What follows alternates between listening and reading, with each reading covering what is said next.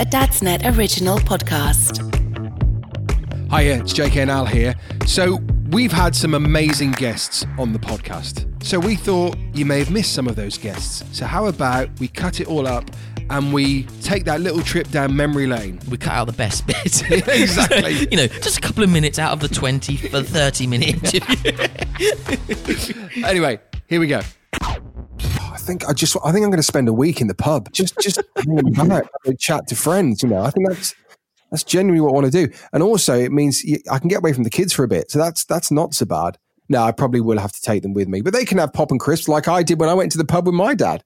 You know that that's Yeah, absolutely. orange, orange and lemonade, half and half. Oh yes, oh, there's only two times you had an orange juice and lemonade half and half, and that was when you went to the pub with your parents or you pl- after a football match. Yeah, mate, I used to love our half and half. Orange and lem- orange juice and lemonade and a packet of crisps. What what packet of crisps though? Ah, standard salt and vinegar, man. Me pickled egg uh, in a che- in cheese and onion crisps. That was my favorite pub snack. What a pickled egg. Yeah, yeah, try What, it. Isn't it, isn't it boiled egg?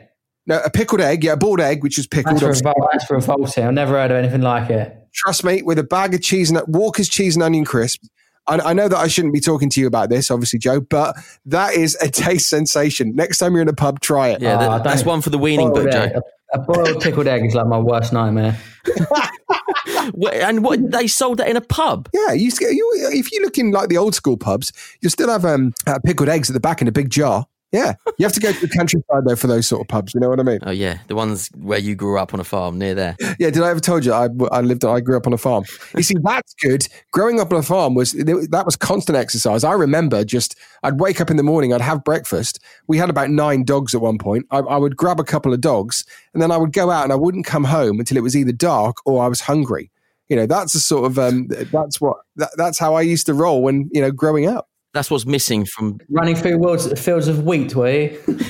um, uh, with Theresa May. Yeah, just uh, me and her having a lovely time. Um, no, that's exactly no, but that's what I did. Yeah, I grew up on a farm, and that was you know my I. d- Granted, there were I didn't have many friends back then because we you know we we lived in the middle of nowhere.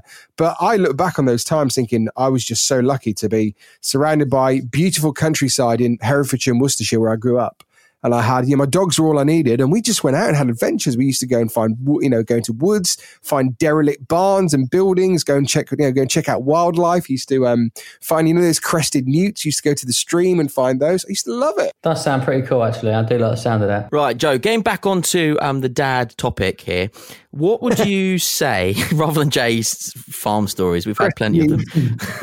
um, what would you say to a dad? So you you've obviously heard of the dad bod, you know, the the curse of the dad bod. What would you say to a dad who's working a lot and looking after the kids a lot? What kind of one thing, one recommendation, one piece of advice would you give a dad who who's not overweight but just got to get wants to tone up it, get a little bit more in shape and a little bit more active?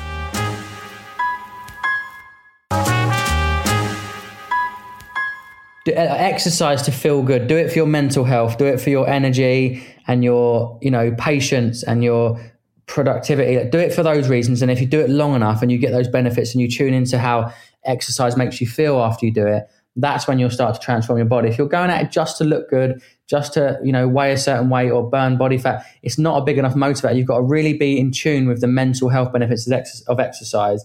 So yeah, you know, do it for yourself. Take time out for yourself to get that exercise done, get that workout in, or go for a, a jog or a bike ride, whatever. It's going to make you a better dad. When you walk back in that door after a workout, you're a new man. You're a better man for it. Trust me, I do it all the time. I get stressed out, I go out, come back, I walk in the door. I'm just like, I'm just so happy to see my kids, and I'm, I, I want to get, I want to, you know, do so much more with them because I've had that little bit of time for myself. Yeah, so it's it's that's that's quite a big shift in people's the way they're they're viewing keeping fit then right and, and exercising because that I've never I don't think I've ever really looked at it like that. I enjoy exercising when on the odd occasion, but I guess in yeah that shift has to that shift is going to be quite a big thing for a lot of people, right? It's a big thing to think about, but I actually think from the more people I speak to, like the anecdotal evidence of people on my plan or all the testimonials and just the thousands of people I've spoken to, they all say, you know, this this plan or this this workouts or this recipe, this food that you've given me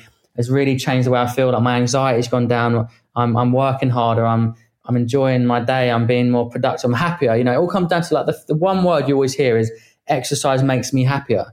Yeah. So why would you not? Why would you not do that? Why would you not use that and and tap into that? And as, as opposed to like being so driven by uh, you know a fitness goal or a body image goal, it's not it's not good enough. It's not it's not it's not going to sustain you through the winter. You know, in the summer, yeah, you might be like, oh, I really want to look good, and you have this this drive, but when then winter months come, you need to be motivated by more than more than just the body image. Yeah. So okay. So once I've made that shift in my head, what's the best? Where, where, where do I start? Like, what's the starting? Well, point? I believe I believe home work. I believe that the future of successful and sustainable health and fitness is training at home. I think you know, turning your garage into a gym or making one of your bedrooms, putting some dumbbells in there or getting in your garden. Like if you make that your workout space, it means you can go outside, do your workout in and out, be back in the door in 30 minutes and you, you haven't had to like travel to the gym or spend loads of time commuting or whatever. It's like you're doing it and therefore you can do it every day because you can find that time.